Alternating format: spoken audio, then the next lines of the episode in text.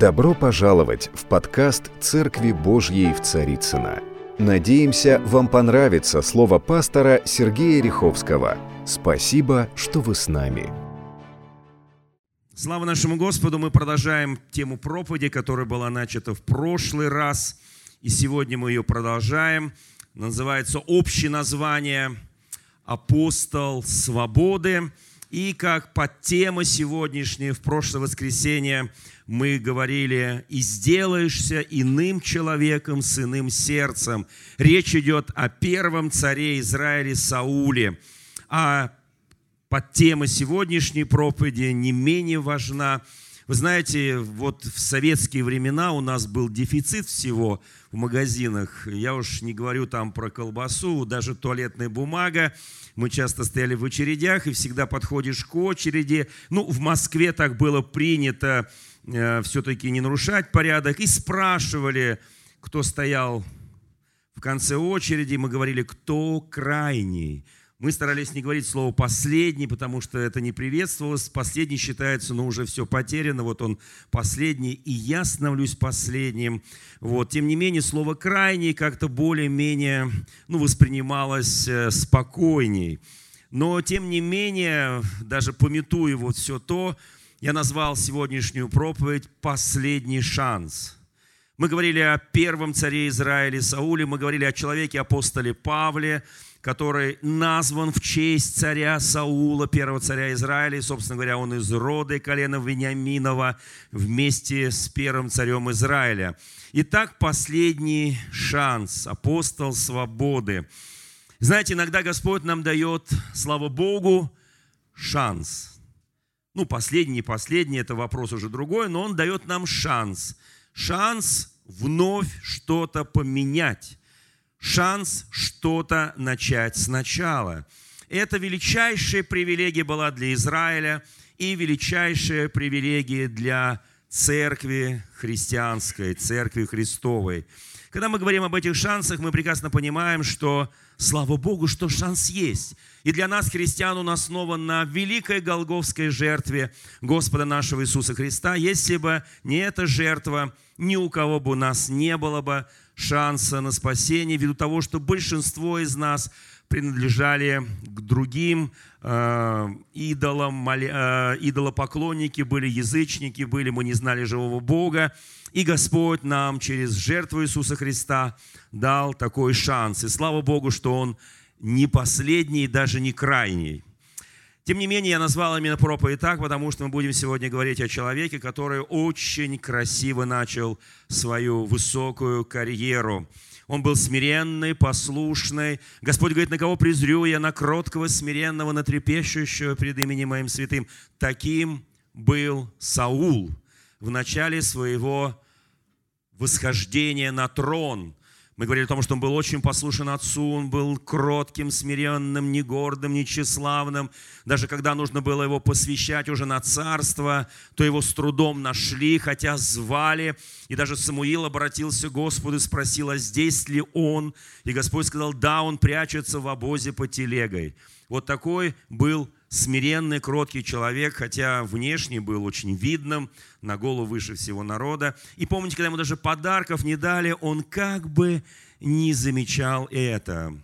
И вот в тот день, когда он был помазан на царство, мы читаем, что Самуил, а помните, как переводится Саул на русский язык, вымоленный, выпрошенный у Господа, именно так переводится это именно русский язык. И когда ему говорят э, Саул, это означает вымоленный, выпрошенный, ты наш царь, мы тебя по сути вымолили, по сути выпросили.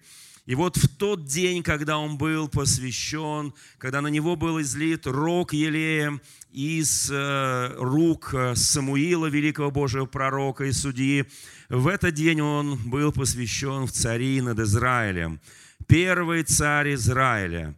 И вы знаете, там Господь через Самуила сказал ему очень много важных откровений и сказал ему путь, по которому ему предстоит идти. Вот мы сейчас пели псалом «Не дай мне сойти с твоего пути». Вы знаете, на самом деле обращено слово к людям верующим. Я понимаю, что люди, которые еще не познали Христа, еще не знают путь истины, у них есть очень много шансов пока. Но для людей, которые христиане, которые верующие, вот этот псалом звучит, «Не дай мне сойти с твоего пути, очисти меня, омой меня». Мы знаем знаменитый 50-й псалом царя Давида, где он согрешил с Версавией, после этого написал великолепный псалом, где он пишет, «Господи, все возьми у меня, только Духа Святого не отними у меня». Вы знаете, он просил последний шанс, и Бог ему дал этот последний шанс.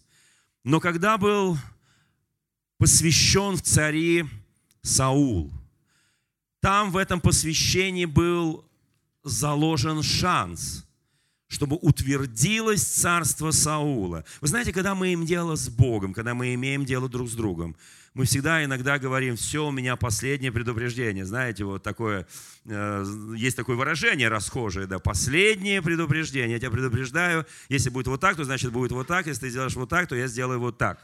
Вы знаете, и вот здесь очень важный момент. В самом, в тот день, когда Саул был помазан елеем Господним, и на него были произнесены удивительные пророчества и благословения, в этот самый день Самуил предупреждает его.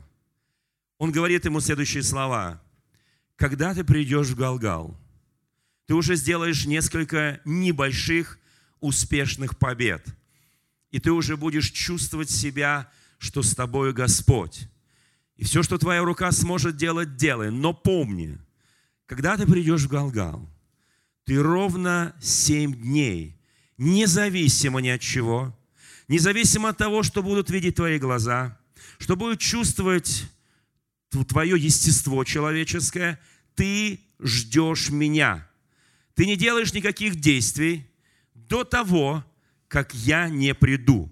Ну, казалось бы, простое условие, правда? Он уже несколько дней царь, он совершает несколько успешных военных походов, он выигрывает, он начинает освобождать Израиля. И вы знаете, уже народ начинает его поддерживать, и сильный в этом народе становится под его знамен, он становится авторитетным человеком.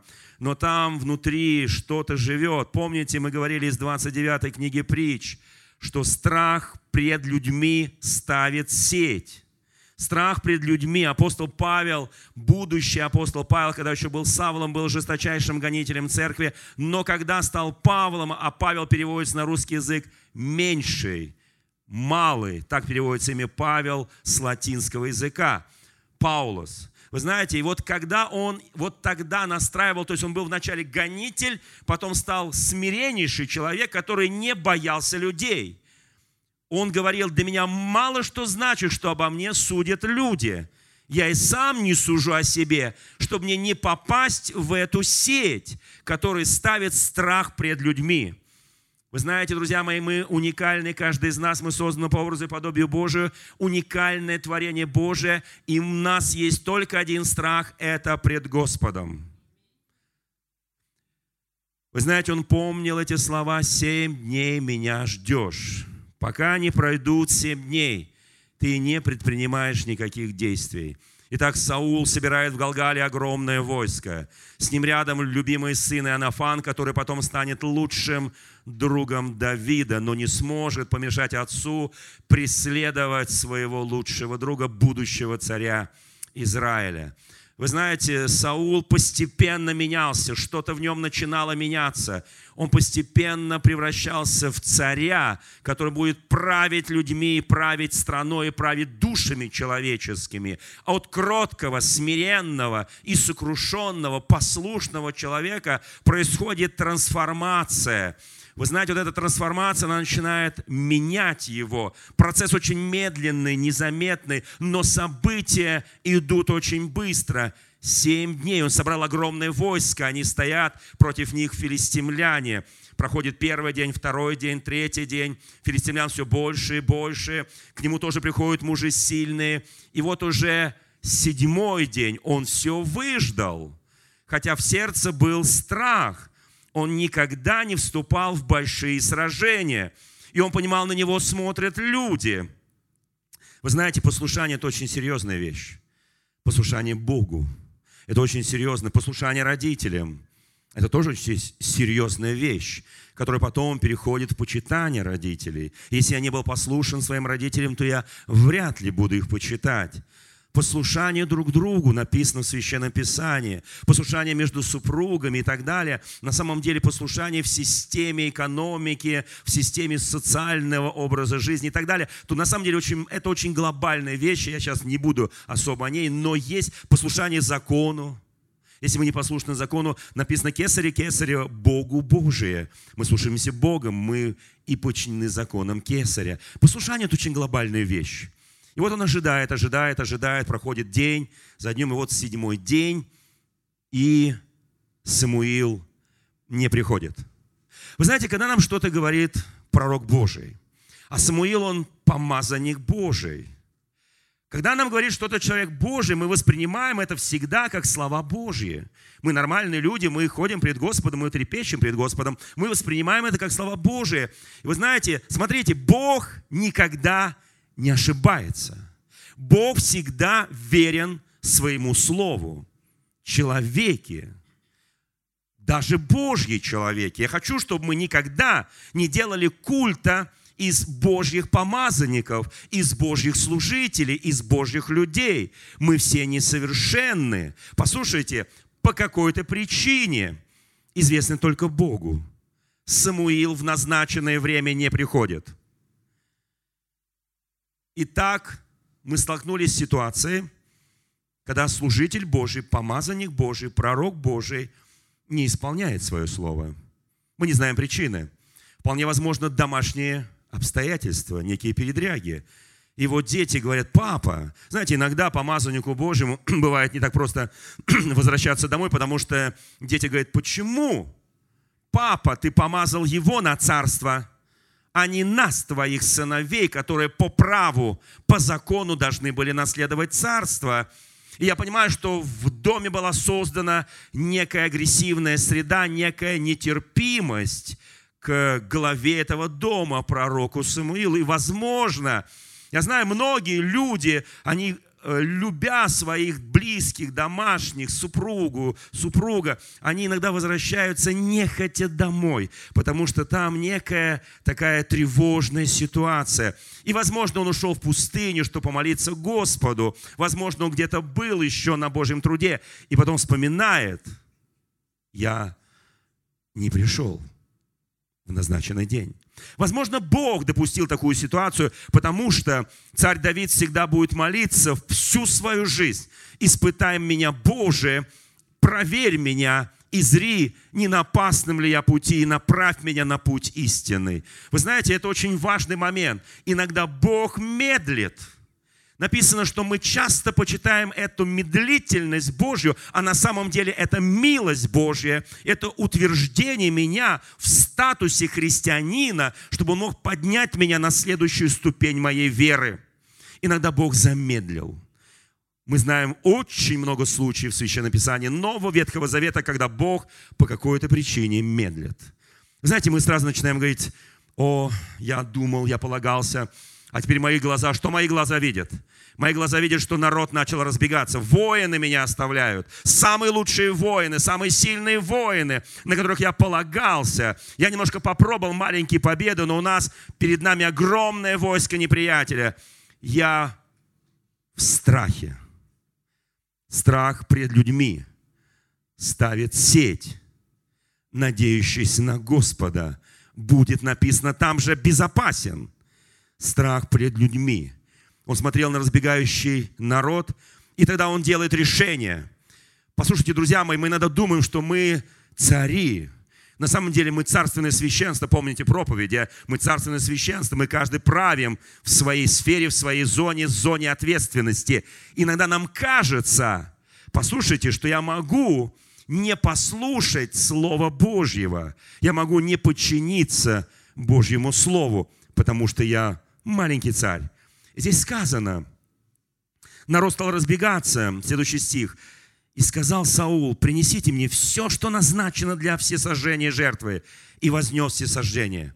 Вы знаете, в те, в те древние времена ничего не начинались, никакие предприятия, мероприятия, никакие дела без поклонению Господу и принесения жертвы. Таков был закон, такое было правило. И сегодня я не, лично я ничего не начинаю без молитвы.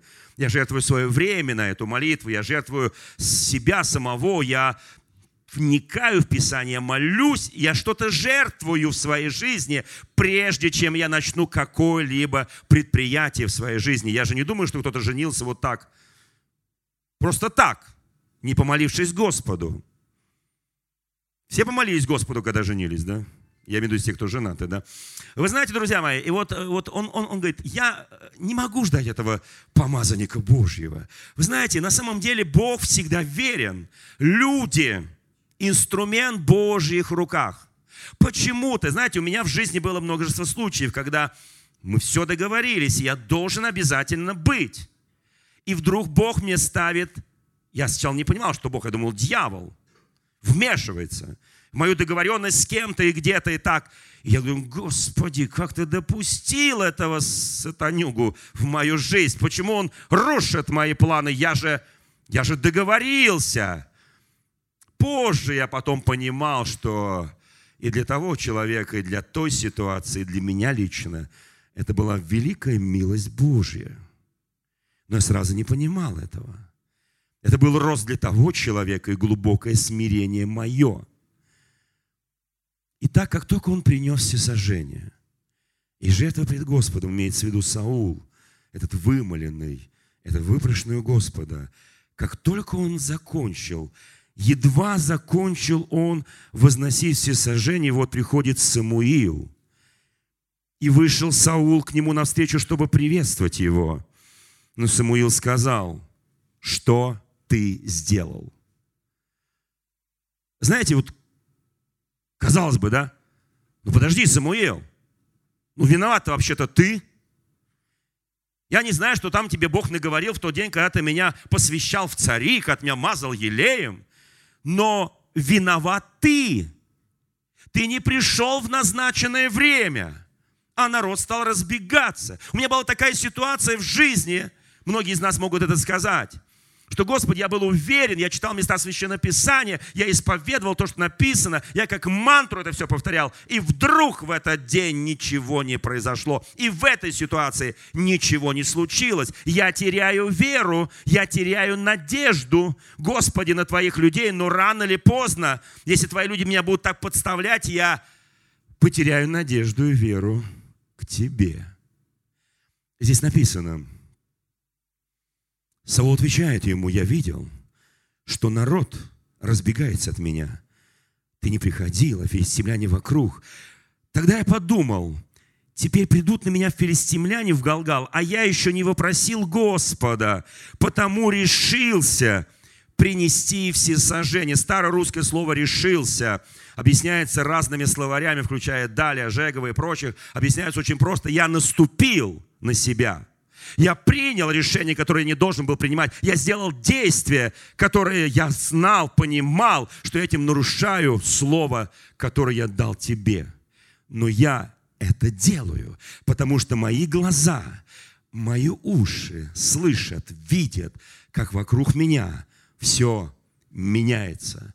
И мои внешние восприятия ситуации подсказывают мне, я должен совершить жертву, я не должен ждать тебя, уважаемый великий пророк Самуил. Я должен это сделать. И я это сделал. Более того скажу, эта битва будет победоносной.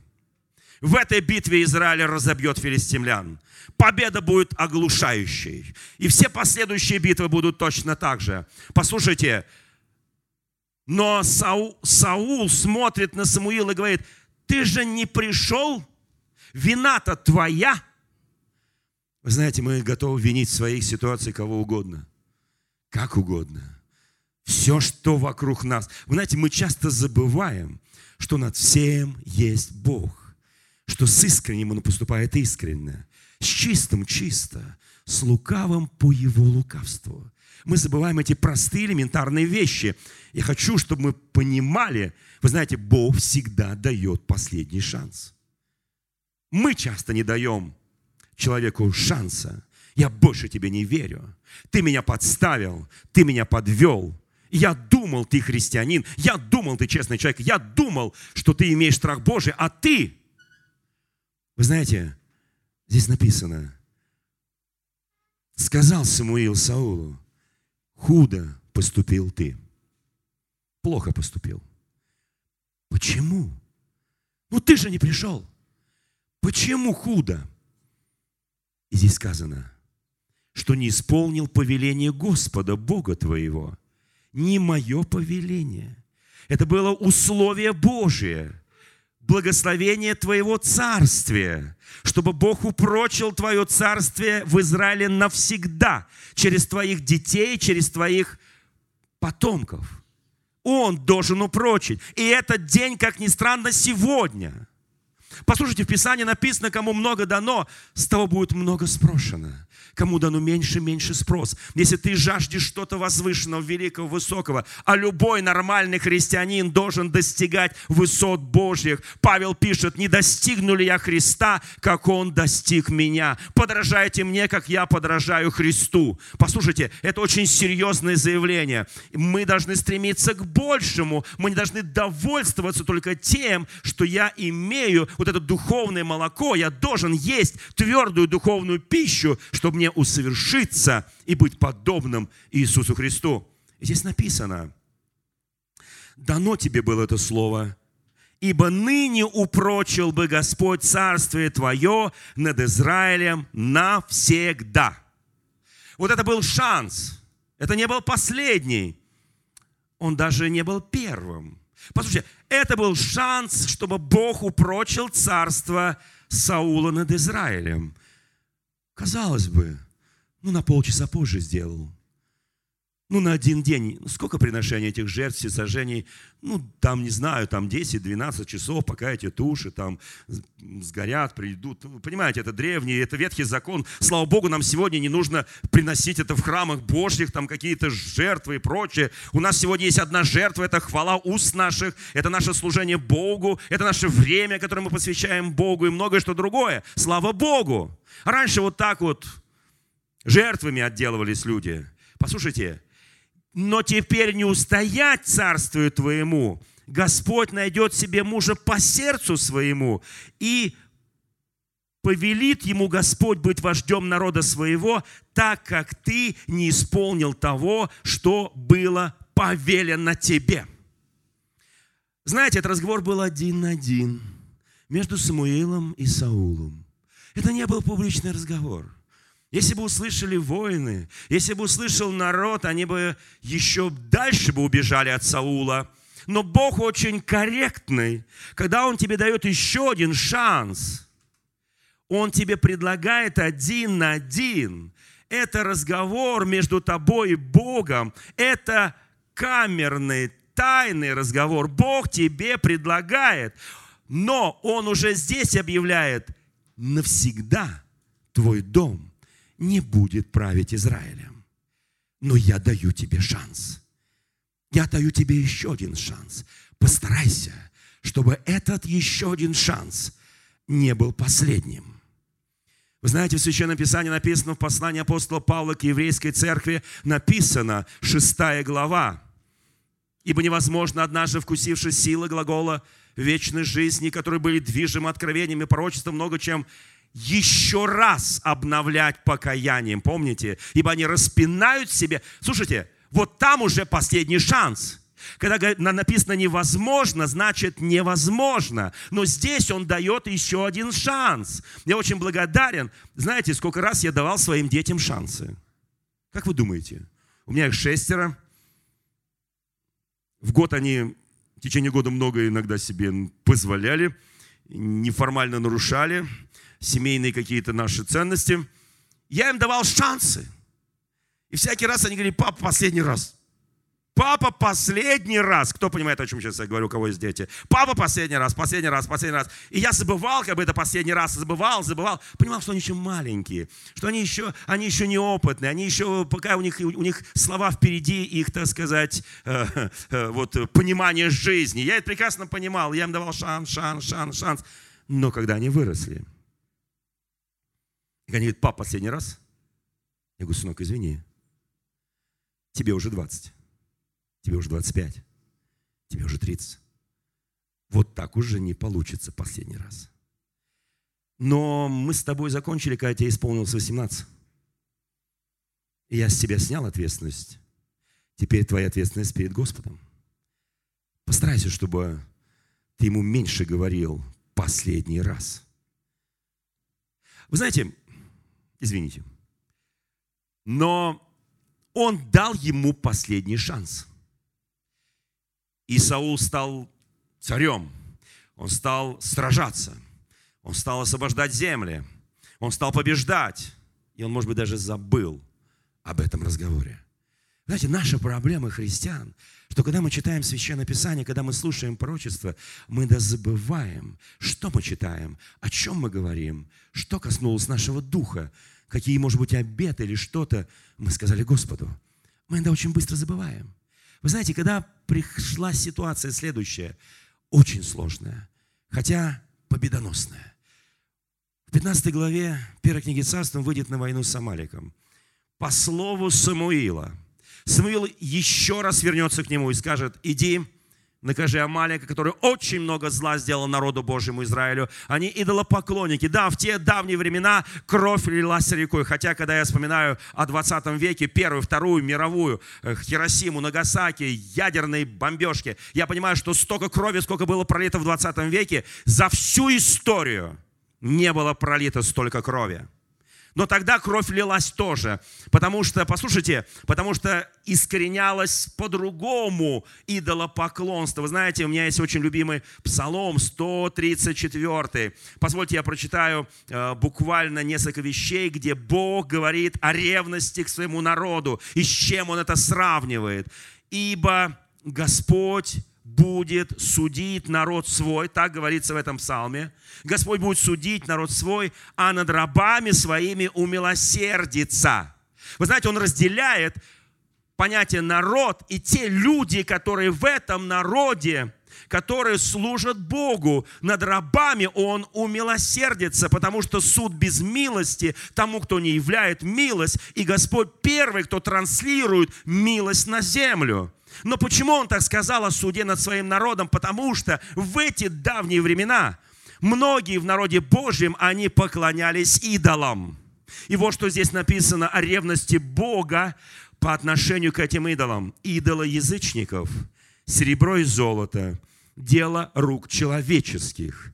Жестко он говорит на самом деле. Есть у них уста, но не говорят.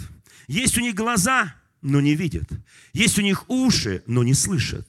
И нет дыхания в устах их. Подобны им будут делающие их, и всякий, кто надеется на них. Послушайте, если я надеюсь на какого-то идола – которого сделали руки человеческие, золото, серебро, неважно. У них даже могут быть глаза нарисованы, уста нарисованы, уши нарисованы, но они не слышат, не видят и ничего не могут говорить. И Бог говорит, что я разберусь с этим, а также с теми, кто их делал и кто находится под их влиянием. Это очень серьезно. Бог ревнует если мы не надеемся и не уповаем на Господа. Ибо написано, Бог есть Бог-ревнитель. Не надейся, надейся только на Господа. Я очень хочу, чтобы мы никогда не сошли с пути Божьего, как пели в сегодняшнем псалме. Это очень опасная вещь. Итак, друзья мои, Бог дает всегда шанс. 15 глава. Э, в Галгале он потерял ровно половину шанса, который дал ему Бог. Он говорит, ты будешь царствовать, но не навсегда. Итак, битва с Амаликом. Они выигрывают. И Саул попадает опять под влияние народа.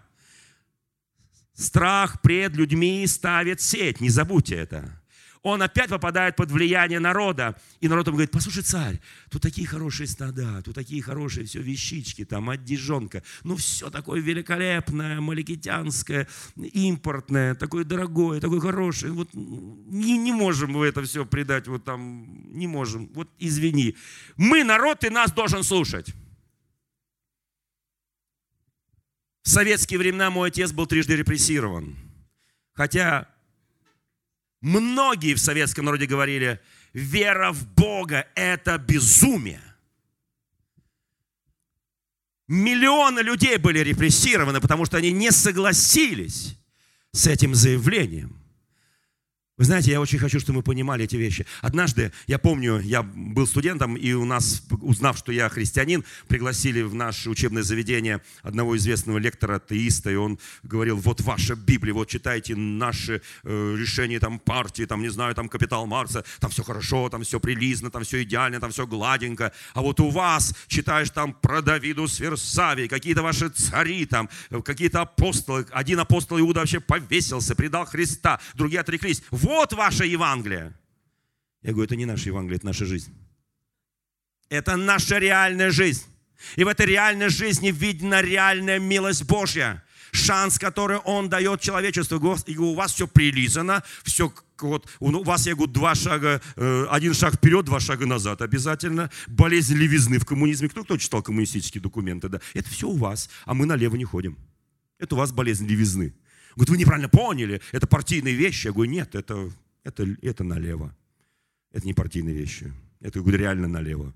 Вы знаете, друзья мои, я рад, что наша Библия, наше Евангелие, оно полно разных благочестивейших историй, и оно насыщено тем, что не надо делать никогда, потому что не надо делать никогда. Но если ты сделал, у тебя есть шанс. Бог каждому дает шанс, шанс, шанс, шанс. Но не жди последнего. 15 глава первой книги царств. Победа полная, окончательная. Малик, Амалик побежден. И до Самуила доходят слухи. Победа. Все, что сказал Господь, исполнено. И вдруг Господь ему начинает говорить. В этой главе я читаю с 13, с 10 стиха. «И было слово Господне к Самуилу. Жалею, что поставил я Саула царем». Смотрите, праздничество. Народ ликует – Вокруг одна сплошная радость, победа. Вы знаете, вот музыка играет, триумфаторы идут, вообще все восторжены, женщины поют, танцы, радость. А Бог плачет. Жалею, что я поставил Саула царем. Ибо он отвратился от меня и слова моего не исполнил. Я печалился Самуил и взывал Господу целую ночь даже Смыл говорит, Бог, но ну нет другого, ты сам же выбирал этого царя. Теперь ты жалеешь. Кто помнит 18 главу книги пророка Иеремии, там написано, «Войди в дом горшечника, и ты увидишь, как он работает сосудом». И Бог говорит, что иногда я хочу благословить какой-то народ, какое-то царство, но если вдруг они отступают от меня, я изменяю или отлагаю свое благословение. И наоборот, если какой-то народ и царство совершают какие-то проступки, но каются в этом, я отлагаю свое наказание. Кто помнит, да? Он горшечник Мыглина – Бог говорит, я очень пожалел, что я избрал его царем. Я очень жалею. Слушайте, Бог говорит, я раскаиваюсь. Кто слышал когда-нибудь покаяние Бога? Самуил услышал.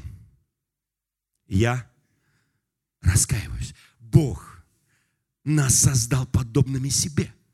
Он считается с нами как с высшим творением. Послушайте, Он не создал нас компьютерами, автоматами, какими-то там, не знаете, приборами, которыми можно управлять. Он создал нас свободными. Вот почему назвал эту серию «Апостол свободы». Послушайте, иди, иди, Самуил, поплачь, иди, иди скажи ему кое-что от меня. И Самуил приходит туда и говорит, Саул, что я вижу, что я слышу? Я не тот, из золота или из серебра идол. Я имею уши, я ими слышу, я имею уста, я ими говорю. Я имею глаза, и я ими вижу, что ты сделал.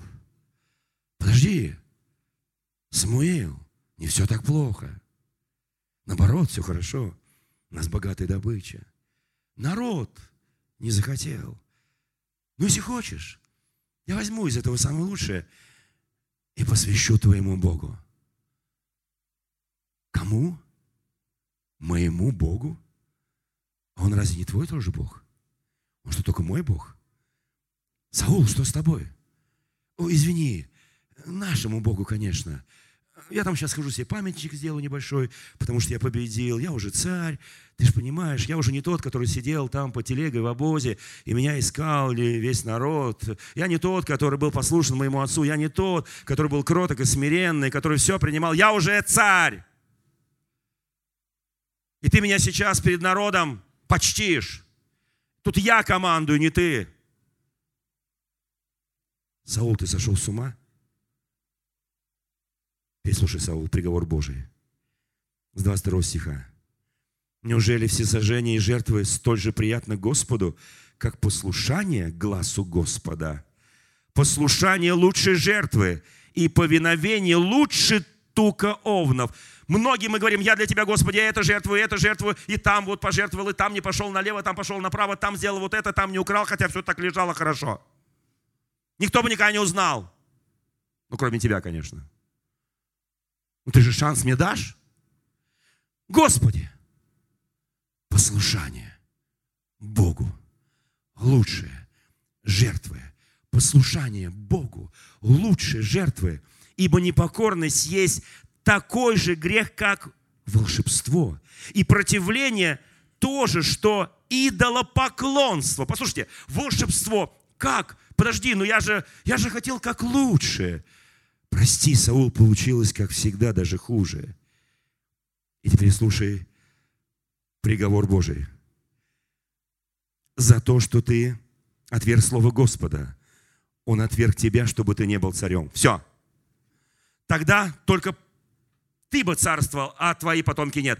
Но теперь и у тебя забирается право быть царем, потому что ты отверг слово Господа. И слушайте, и сказал Саул Самуилу, согрешил я, что приступил по велению Господа, но я боялся народа. Я боялся ситуации, я боялся, что обо мне что-то скажут, я боялся, что обо мне что-то подумают, я боялся, что люди скажут, вот святоша тут живет среди нас. Я этого всего боялся, я не хотел, чтобы мне, я хотел, чтобы я был как все. А я такая белая ворона среди всех. Такой жираф, хожу, меня всем видно.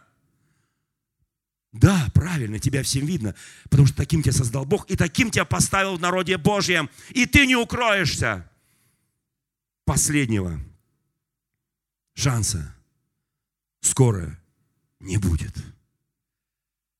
Послушайте. И плачет Саул. Сними с меня мой грех. Воротись со мной, чтобы я поклонялся Господу. Самуил сказал, не ворочусь с собой, ибо ты отверг слово Господа, и Господь отверг тебя, чтобы ты не был царем над Израилем. И Самуил бросился к Саулу, пожалуйста. Послушай, Саул, мы же не дети. Ты царь, я пророк. Кому много дано, много будет спрошено. Я ухожу. Мы больше с тобой не увидимся никогда, Саул. Я не хочу увидеть тот момент и тот день, когда мой елей будет вылет на голову другого. И мои руки будут возложены на голову другого. Ты не сразу об этом узнаешь, не сразу. Но ты это почувствуешь, потому что в это мгновение, когда елей помазания будет вылет на него, я даже не знаю его имя. Я тоже не знаю его имени, как не знал твое имя.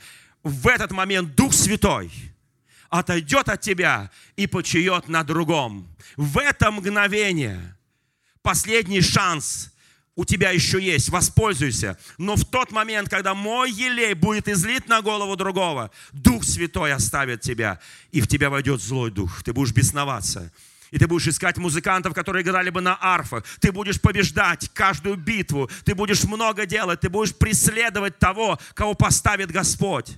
Но однажды, когда тебя оставят все, ты пойдешь к колдуне Алазорской, который, между прочим, Саул, вот послушайте, он был настолько религиозен, что он всех колдунов, колдуней, всех идолов убрал со своей земли. Но когда, а сам был предан им, потому что Бога он уже не чувствовал. Вы знаете, это вот странно. Он царь, он не чувствует Бога. Вы знаете, когда знакомлюсь с царями, я всегда спрашиваю, насколько они верят в Бога. Вы знаете, недавно я общался с вице-президентом США. Я его тоже спросил. Он говорит, я такой же, как вы, евангелист, все нормально. Слава Богу. Я вообще, когда встречаюсь там с большими людьми, всегда спрашиваю, веришь ты в Бога или нет? Мне так нравится поспрашивать. Но я задаю другой вопрос, знаешь ли ты Бога? Верят даже бесы. и трепещут насчет того, знаешь ли ты Бога, имеешь ли ты общение с Ним. Сейчас я кое-что прочитаю. На этом я закончу эту часть проповеди об апостоле свободы.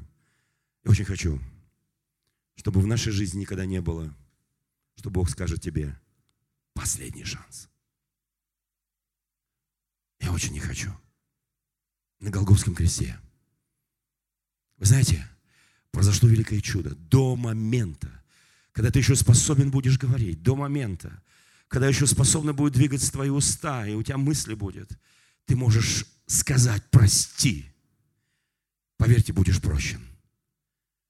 Но не все получают такой шанс на смертном одре сказать «прости». Не все, к сожалению.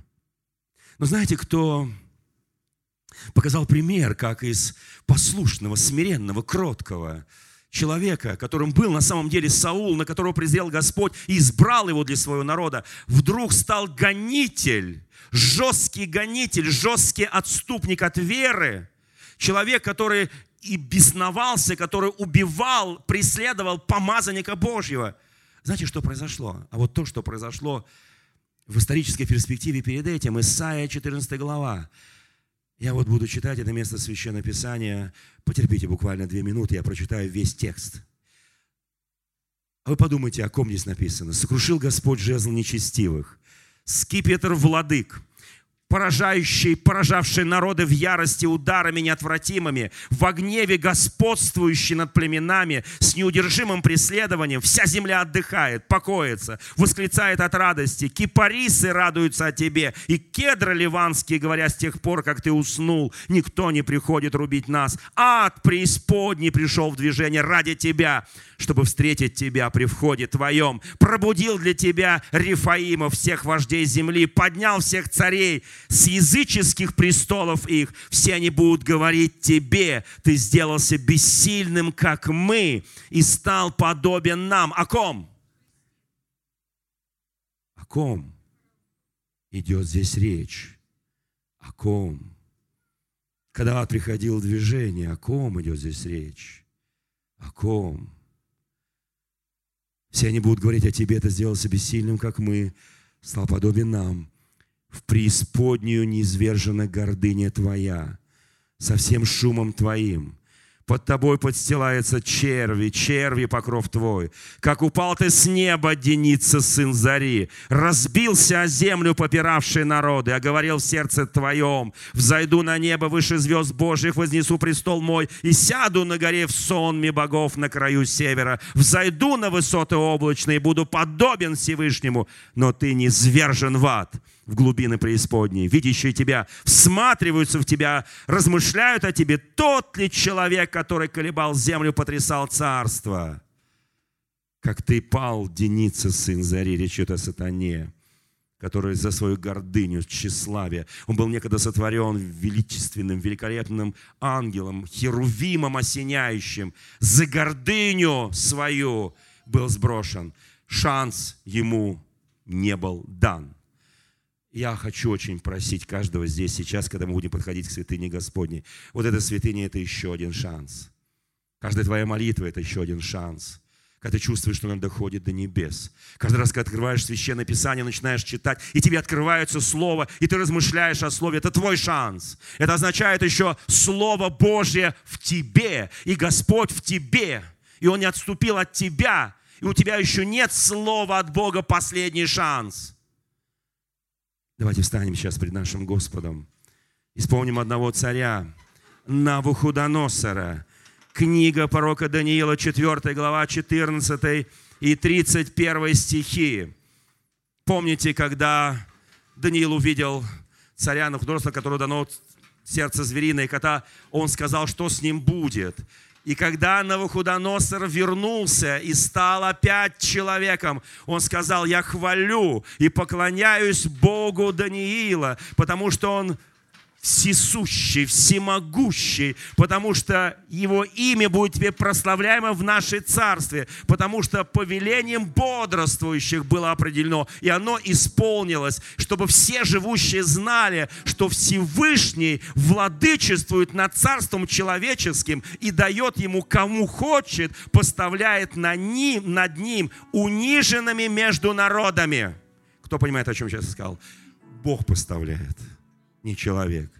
Поэтому страх ставит нам сеть. Никогда ничего не бойся. Бойся только Бога.